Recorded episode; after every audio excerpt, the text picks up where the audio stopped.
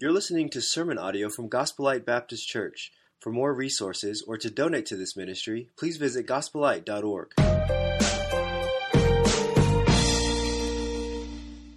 Well, it is great to have a guest speaker today. I woke up this morning and I get up early. I, I came to church at the same time I normally do, which is pretty early, but I, I, I felt different this morning. I can't tell you the difference it is uh, as far as a pastor when he's speaking and when he's not. Uh, there's something just completely different, contrast in, in your emotions and how you feel. But they're still powerful. So this morning when I got up, realizing I did not have to bring the message at 9 and 10:45, but I would get to sit and soak it in and listen. Just something overwhelmed me. I guess I could explain it as just gratitude to my, to my precious Lord and Savior because I knew I needed it. I just I didn't know what I needed. I just knew I needed something. I needed to be fed. I just needed it. And was I ever fed? Oh, I, I don't know how to put it in words. I'm so thrilled that we have a guest speaker here today named Larry Burton. Dr. Larry Burton uh, has pastored for, had been in ministry for over 38 years, been married for almost 49 years to his beautiful bride, Marilyn. She's here with him. Uh, his daughter uh, is here also, Kristen, and her husband. They had some guests in the first service. I like it when guest speakers bring visitors. That's good. I like it. In fact, I may start that. You can preach here if you bring somebody with you, all right? And uh, he's, he's been filling the, filling the pews. But uh, we're excited. He also has a son by the name of Justin, and these uh, two children, five grandchildren, uh, a, a, a son in law who's here today, a, a daughter in law, uh, and just a wonderful family. And I'm grateful for his ministry and his legacy at Legacy and other churches as well. Uh, God has, unknowingly to him, but God has fed me through different ways that he's ministered over the past about 10 years. And I've just come in, I've never had him speak here until now, and I will have him back, I'm sure. My, we, we need every venue to hear uh, a message, whether it's the college, maybe the school, but the church for sure this morning. This is God's will. We're excited about celebrating marriage today and about looking at Christ's model for marriage, but trust me, the message will apply to everyone here this morning in whatever place you are at in your life. So, would you join me in welcoming our guest speaker, uh, Brother Larry Burton, to the platform, and let's give him a, a, a listening this morning. Praise the Lord.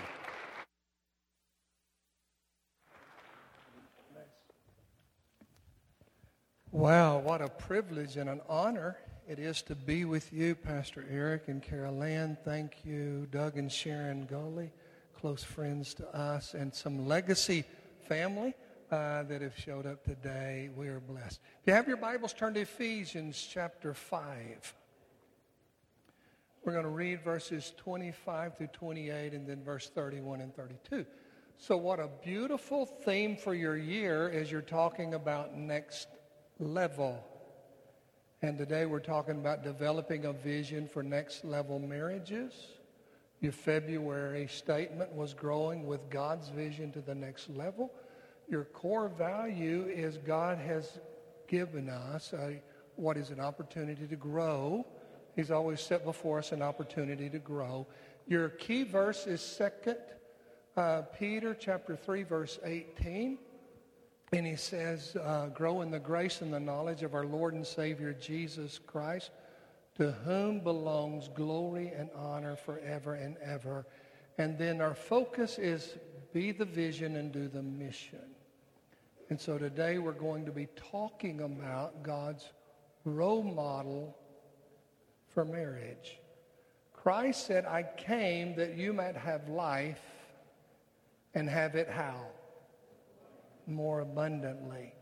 His promise was that I'm going to take you from glory to glory to glory. So God has always intended from the moment that He saved you, He's always intended to take you to a new level in your faith, your family, your marriage, in your, in, on your work. So we're believing God to take us to new levels this year in a way like never before. Ephesians 5, verse 25. Paul talking to the men of Ephesians, of Ephesus, he said, Husbands, love your wives as Christ loved the church and gave himself for her that he might sanctify and cleanse her by the washing of the water of the word, that he might present to himself a glorious church without spot or wrinkle or any such thing, that she ought to be holy and without blemish. So men ought to love their own wives as their own bodies. And then he says in verse 31 For this cause shall a man leave his father and mother and be joined or cleave unto his wife, and they two shall become one flesh. And then he, beautiful verse in 32, he says, Marriage is a great mystery. How many of you ever figured out that mystery yet? but he said, Marriage is a great mystery concerning or representing Christ's relationship with the church. So there's a parallel in Christ's examples to you and I today. So happy Valentine's Week. It's going to be, it is our nation's most celebrated, outside of Christmas, most celebrated holidays. We celebrate love. This year, $25 billion will be spent in honor of love on Valentine's Week. $2.5 billion will be spent to buy 58 million pounds of chocolate wrapped in 36 million boxes. The most favorite is the heart shaped box.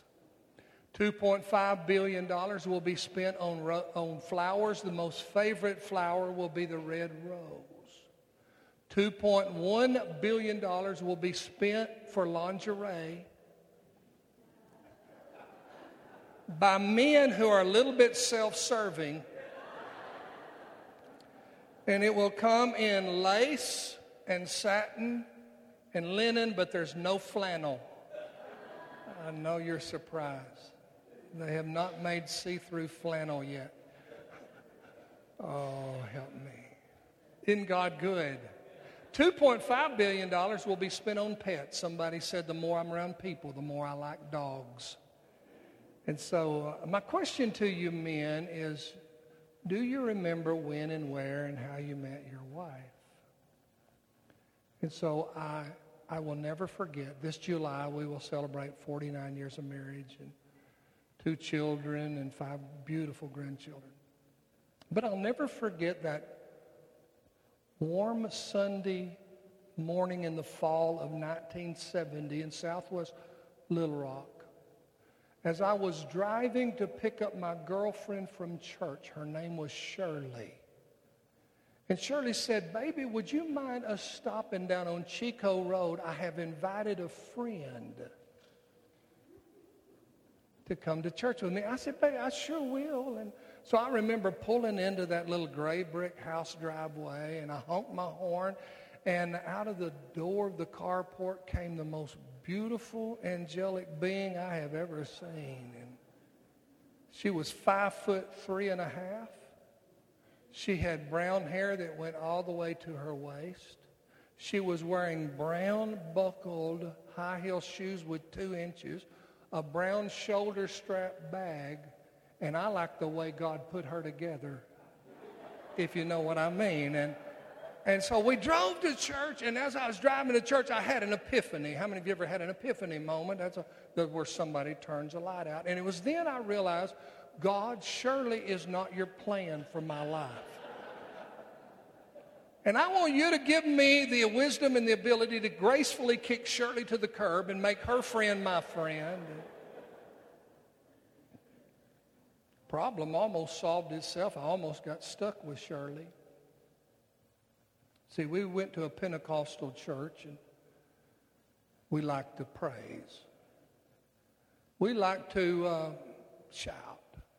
We had some that liked to run the aisles. My uncle is as pure in his love for God. He's gone now, but his name was Adrian. But when he'd get really excited in the Lord, he'd start clapping and he'd run around the sanctuary, and he, his, his praise sounded like a dog barking. And it was just hard to not laugh when Adrian got started getting jiggy with it in the spirit. And I remember that Sunday morning, and everything was going fine. I, my mind was just captivated by by Marilyn, and uh, it was me and Shirley and Marilyn, and I wanted it to be me, Marilyn, and Shirley. And uh, I remember the, strong, the song service struck up, and uh, the, I don't know if it's I'll Fly Away or He Set Me Free or Everybody Will Be Happy over there. And then I heard the tambourine break out, and I said, uh oh. I said, And I began to pray, God, don't let it break out today. Not with Marilyn here. Not with her first experience. And, and so then I started seeing people starting to get up. And, and then they started to sway. And then they started clapping. And then dear Sister Shields, I don't know how old she was, but she was in her high 80s. And I don't think she had ever cut her hair. And she piled it all on top of her head and she pinned it together in a Pentecostal bun with bobby pins. But when she started to shout, let me tell you, the bobby pins began to fly. And I'm saying, Lord, not today. And don't let it break out. And guess what? It broke out. And as I was praying for God not to let it break out, it broke out. Marilyn was praying too, but her prayer was totally different from mine. She said, Lord, if you get me out of here, I promise I will never come back. I will never come back. These people are crazy. And guess what? God did not answer either one of our prayers. The shout went on, and Marilyn came back, and God gave me the wisdom and grace to gracefully kick Shirley to the curb and to make her friend my friend. And we've spent a half a century together, and she's been my best friend. She's my baby mama. Yeah. She is the love of my life. She's my valley walker. She's been my prayer warrior. She, she has stuck beside me when she should have given up. Bible says, he that finds a wife finds a good thing. Baby, thank you for not leaving that Sunday and all the other 2,548 Sundays, not that I'm counting, that you have stuck beside me. I love you, baby. In God good. So back to the word. Men, I'm going to share some things today, and I don't want you to think that I'm picking on you because I'm not. But anytime God has something important to say, God always speaks to leadership. If he's got something to say to the church, he will speak to the pastor. He, if he has something to say to the, to the nation, he will speak to the leadership. He'll speak to the prophets. If he has something to say about a marriage, he will speak to the husband. So, men, the Holy Spirit is wanting to challenge your heart today. Four things that I want to share with you. And the first one of this is men, you are the initiator of your marriage covenant. You are the covenant maker. Husbands, love your wives as Christ loved the church. Then he says in verse 32 marriage is a great mystery representing Christ's relationship to the church. So there's this parallel between us and Christ and us and God. And that term husband is a covenant term. It's the same term that God used to describe his relationship with Israel. That Israel was his beloved. There came a time she became so apostate and idolatrous that God said, I wrote a bill of divorcement. And then later he said, Where is that bill of divorcement? I've tore that up. We're back together again, baby. Aren't you glad that God sticks with you? Deuteronomy 7 9, God says, I am the faithful God that keeps covenant to a thousand generations. So, so God is in this covenant relationship with Israel. Jesus is in a covenant relationship with us, the church. Did you get that? And so he is in this covenant relationship with us, and uh, he, he loved us from hello. Now, according to Middle Eastern tradition and culture, anytime you had a covenant between somebody of great wealth and somebody of no wealth, it's called a suzerain covenant. It is a covenant between a greater and a lesser. So I want you to wrap your mind and wrap your hearts around that because it is important to us as men because it was important to God and it was important to Jesus Christ. Now, understand in covenant, I want to back up a minute because when God entered into a covenant with Abraham, because I, covenants are important. So God enters this covenant with Abraham in Genesis 15, and he says, I want you to take a heifer, a she goat, a ram, a dove, and a pigeon, and I want you to cut their carcasses in half, and I want you to put half on this side and half on this side, and the blood would begin to pull toward the middle, and it made a pathway of blood. How many of you understand that the blood, there's no life without blood? The blood is important in a covenant. And so the covenant partners would walk up and down between the pieces of that covenant and they would dip their hem of their garment would become dipped in blood. How many of you believe there's power in the hem of his garment? Okay, that's another message, but there's power of the blood. And so what you happen as they would walk up and down in the midst of the pieces of the sacrifice, they would make promises one to another. The Bible says that when after Abraham had divided the carcass, God caused a great sleep to come upon Abraham. And in that sleep, God gave him a dream or a vision. And in that dream or vision, God made some promises.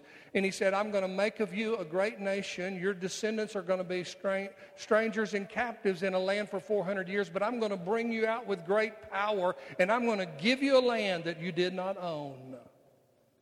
Can I tell you that was an unconditional covenant that was not based on Abraham's ability because Abraham made no promises to God. So it was unconditional because God made all the promises.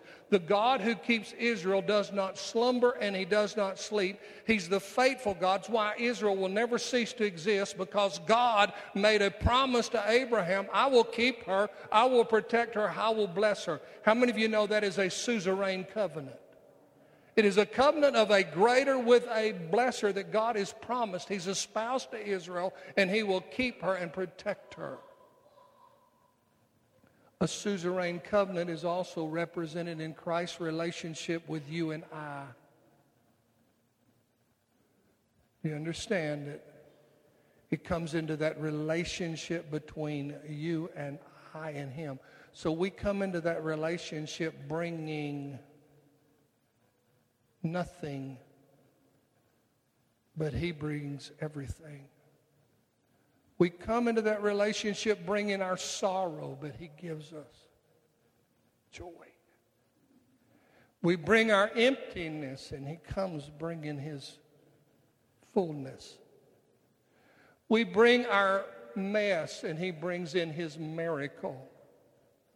We, we come with our lack of strength, He brings His power. We come as orphans, He makes us family. Are you beginning to get the picture? It is a suzerain covenant between a greater and a lesser, somebody that does not have, with a relationship with somebody that does have. And his, what He does for us is not based on our promise or our goodness, but it's based on God's promise and His goodness. Isn't that good? So, men, Understand something. When you enter into a marriage relationship, it's not a 50 50 partnership because 50% means you're only half hearted. You're only giving half of who you are. You're, you're, you're just giving half of an effort. And I promise you that relationship, a 50 50 relationship, will never make it. So, what does God want us to do? He wants us to bring the 100% of who we are into the relationship, and it's our sacrifice that brings value and strength and blessing. And you have the potential to draw out of your bride by your investment. So, instead of you looking for somebody to make you happy, how many times have you heard people who call in it quits say, She doesn't make me happy anymore? But look for somebody that you can bless because God has called you as the initiator of that covenant. You're the reason that she's wearing your ring and has your last name. You made the covenant. It's up to you to make the investment. The second thought is love is a choice. It's not a feeling. Love is a choice. He, husbands love your wife. You've made this decision. That is a possessive adjective. Husbands love your wife. You're the one that asked her to marry you.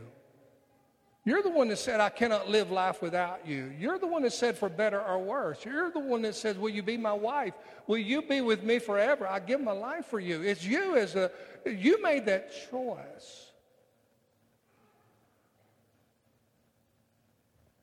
And herein is love in 1 John 4:10, not that we loved God, but that God first loved us and gave himself as a propitiation or an atoning sacrifice for our sin. So what? Listen. What qualities was Christ looking for when he chose you?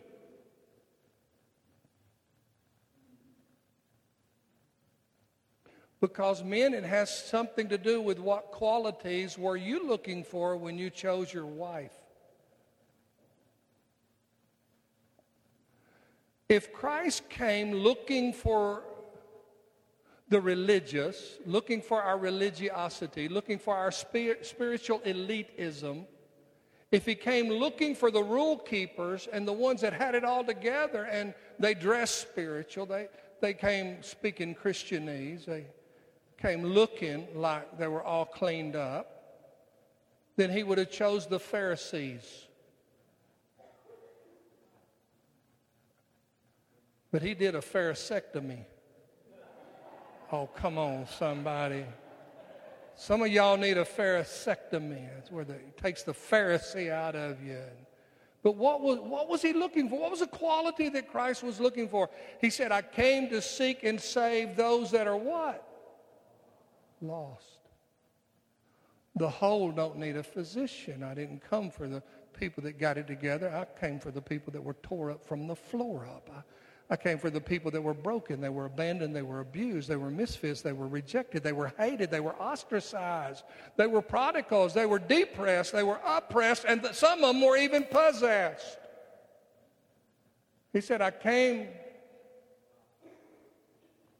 for them because understand something, his choice was sacrificial because here's what he saw. I know what she can become if I pour into her my sacrifice and my investment. I know what she can become if she will let me do my work in her life. If she'll just receive what I have to, she will be transformed into a totally different person than she is right now. So instead of you looking for somebody that, that pleases you and makes you happy, but yet what do we do? We have a tendency to make choices that are based on the selfish, the sensual, and the sexual. In Judges 14, Samson, he liked his women a little on the trashy side. Too much makeup, too much rouge, left the brother feeling a little confused. And so he, he went to his mom and dad. And He said, I have found a daughter of the Philistines. My wife gave me the eye. I'm sorry, baby. That was not the Lord talking then, that was just me. And she keeps me in line. Thank you. Now I lost my train of thought. Okay, so he goes to his parents. He said, Listen, I found a woman of the daughters of the Philistines from Timnath. I want you to go and get her for me because she pleases me. And they said, Why can't you marry a righteous woman? You see, his choice was based on the sexual, and he went from relationship to relationship and finally went to, into captivity. Okay? Because, listen, sex without the bond of marriage operates off the law of diminishing return, and it will end quickly. Solomon, supposed to be one of the wisest men outside of Jesus Christ, the wisest man on the face of the earth. Now, he was a great poet in, in Song of Solomon, chapter 4 and chapter 7. He gives us the qualities. Remember, men, I asked you what qualities were you looking for in your wife when you found her? He gives the qualities of what he's looking for in the perfect woman. He says in 4, chapter 4, verse 1, he says, You are fair, my love. You have the eyes like a dove. Any dove hunters in this house? Doves got small little beady eyes. They're not pretty eyes, they're little beady eyes. That sounded good on paper. Then he said, You got hair like the, a flock of goats.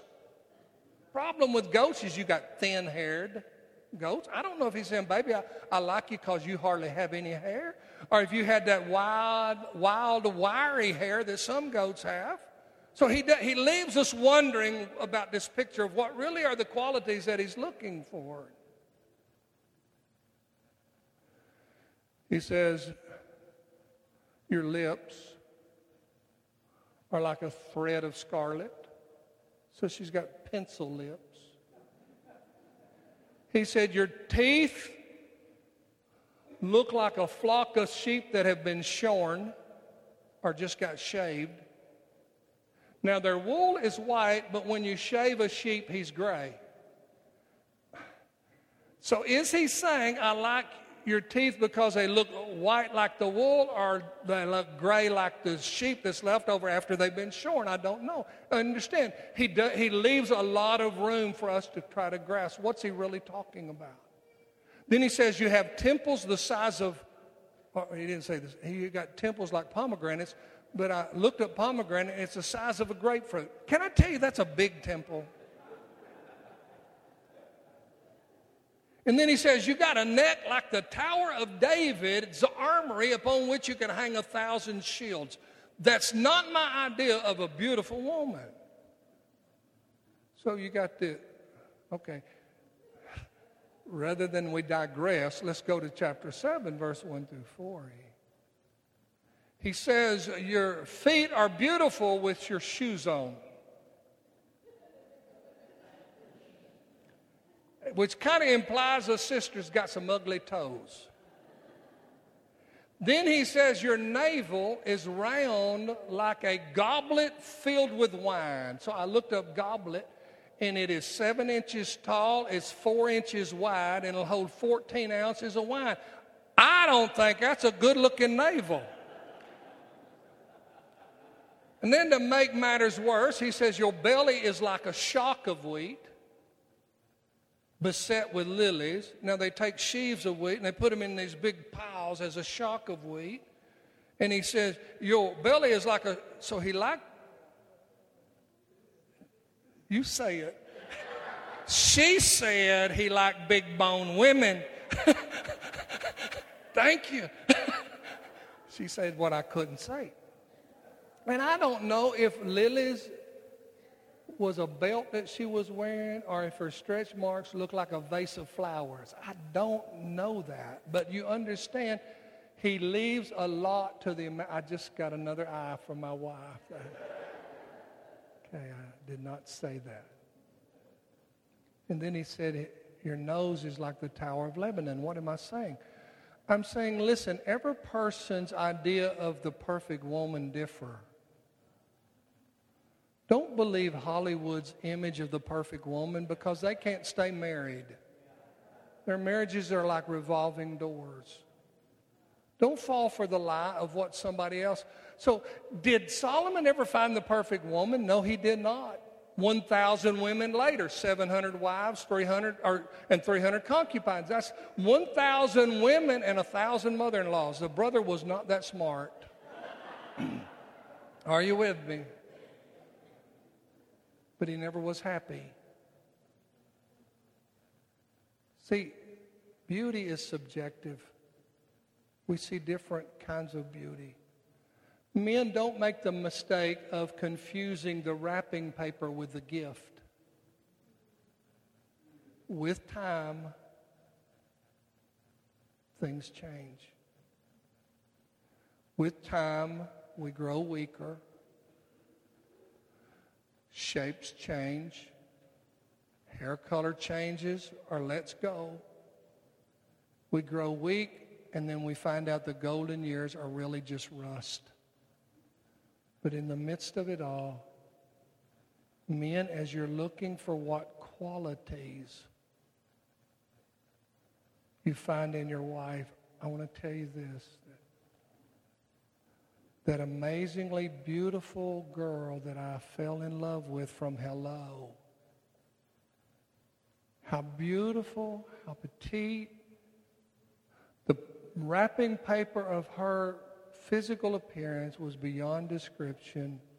She wowed me then. But my love for Marilyn today is far, far greater than the girl that I just met in 1970. What qualities are you looking for? If your choice is sacrificial, you'll understand something. I don't care who you pick. Who you chose and who you initiated a covenant with, be faithful to that covenant.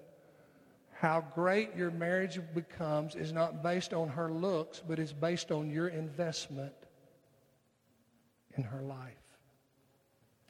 The third thought is I want you to understand that if you want a marriage made in heaven, learn to communicate in God's love language. He said, Husbands, love your wives as Christ loved the church and gave himself for it, that he might sanctify and cleanse her by the washing of the water of the word. That word, for word is logos, and logos is, listen what logos is. It's the recorded and revealed love of God in a language that you and I can understand. How is it recorded? Holy men of God wrote as they were inspired by the Holy Spirit. 40 different authors over 1,500 years. They recorded God's love letter to you because God wanted you to know from cover to cover His plan from the beginning to the end to the new beginning. But so that you would not misunderstand His love letter, He gave the revealed the revealed Word of God. John 1 says, In the beginning was the Word. The Word was with God. The Word was God. The same was in the beginning with God. All things were made by Him, and without Him was not anything made that was made. In Him was life, life, and that life was the light of men. That light shined in the darkness, and darkness comprehended it not. Then he goes on to say, He came into His own, and His own received Him not, but to as many as received Him, to them gave he power to what? To become the sons of God, as many as called on his name. Hebrews 1 1 God, who at sundry times and in divers manners spoke to our fathers by the prophets, hath in these last days spoken to us by his dear Son, whom he has appointed the heir of all things and by whom the worlds were made. In Romans chapter 5, verse 8, God commanded or communicated his love to us, and that while we were yet sinners, Christ died for us. Communication is the key to every relationship. Dr. Gary Chapman wrote a book called The Five Love Languages. How many of you couples, people have read that? Three of y'all. You may want to go buy it after I share this. So, the five love languages quality time, that if you love me, I want you to spend time with me. There are gifts that if you love me, I want, I want to know that you value me by, by surprising me with something of value. There's physical touch. If you love me, I want you to hug me and hold me and be intimate with me. There's words of affirmation that if you love me, I want you to praise me. I want you to tell me how wonderful. Say sweet somethings to my ear. And then there's acts of service. If you love me, I'd like for you to help around the house. Men, did you get that? Okay. And so as he's as he's coming into this relationship and you got this fivefold communication, here's the problem is we have a tendency that opposites attract. Me and my wife were both bilingual, but we don't speak the same language. I'm physical touch and words of affirmation. I want, I want to tell her how beautiful she is and I want to hug her. But that's not her love language, so she would rather me not tell her all the time how beautiful she is and try to hug her and hold her. Because her love language is quality time. When I'm talking to you, Larry, turn off the phone and actually look at me and listen. Oh, I wish somebody was in this house. Okay, give me quality time. Give me your undivided attention and then give me acts of service. Help me do the carry the responsibilities. So we have this tendency, couples get frustrated because their mate does not get them. Here's what I found people don't fall out of love, they find somebody that makes them feel better about themselves than their mate makes them feel. What do I mean? I mean the enemy sends somebody to them who speaks their love language. And it becomes very deceiving and seductive.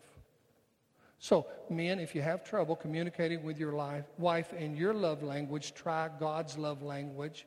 Let me give you five. Humility, Ephesians 3, uh, Philippians chapter 2, verse 3. He goes on to say, in humility, esteem others before yourself. In other words, men, humble yourself and put your wife first. I promise you, she will appreciate that love language. Thank you for that amen. It was underwhelming. Okay. Okay, in humility, okay, you put her first. Patience. In patience possess you your soul, Luke 21, 19, and what he's saying. The ability to wait on her, the ability to wait on process without getting frustrated with everything that's not happening in your timetable. Can I tell you, I struggle with love language number two. I am so impatient. Love language number three is long suffering. Ephesians 4 2, he said, In humility and long suffering, forbear one another, put up with each other's faults without getting angry, without retaliating, without holding grudges. Learn how to suffer Learn how to take one for the team. I think that's what that means. Love language number four is mercy. Micah 6 8, what does the Lord require of us? To do justice, to love mercy, and to walk humbly. Mercy is forgiveness for people that are guilty. Then there's grace. That's where you take mercy a step farther. You bless the people that don't deserve it. And isn't that your key verse? But grow in the grace and the knowledge of our Lord and Savior Jesus Christ, to whom belong glory and honor forever and ever. What he's saying is, as Christ has been gracious to you, learn how to be gracious to your wife. If you do, I promise your marriage will reach the next level. Last thought musicians can come to the platform. It's a short thought. I'm going to back up three verses to verse 22.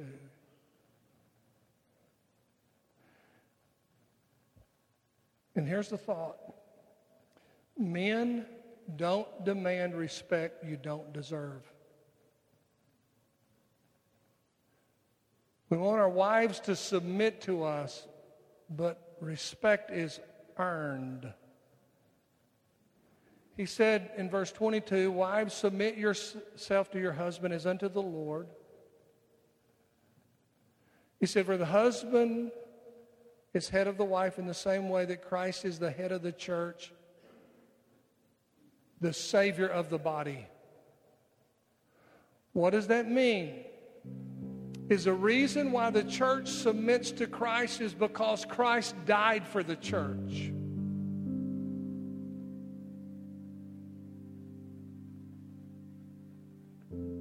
wives, sub, be submissive to husbands as they are submissive to Christ. Let me qualify Christ's sacrifice because it has an application to us. He said in Philippians chapter 2 verse 5, let this mind be in you that was in Christ Jesus our Lord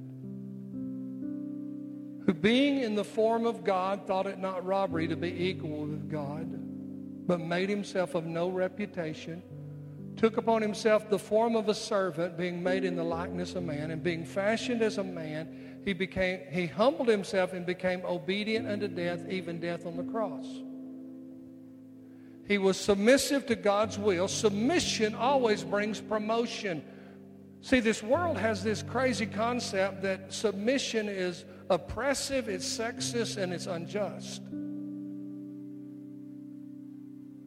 But submissive biblical submission is the safest, most glorious place to be because it's submitting yourself to benevolent authority that has proven itself by sacrifice.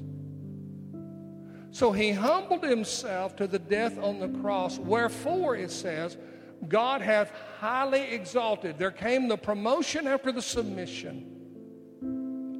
God hath highly exalted him and given him a name that is above every name, that how many of you know at his name every knee shall bow and every tongue shall confess, and things in heaven and things on the earth and things on the other and under the earth, and every tongue shall confess that he is Lord to the glory of God the Father. As we submit, men, as we submit ourselves to Christ, there is promotion, and our wife has much easier time to submit themselves to us. I want you to stand. Can we take our marriage to the next level? Absolutely. What do we do? We humble ourselves. We understand that we're the greater covenant partner, and it's up to us to make the sacrifice. We understand that love is a choice. Our feelings are going to change, but our love is committed. We understand how to begin to speak in God's love language of humility and patience and long suffering and mercy and grace. And we come to understand that as we submit ourselves to God, it's easy for our wives to submit to us.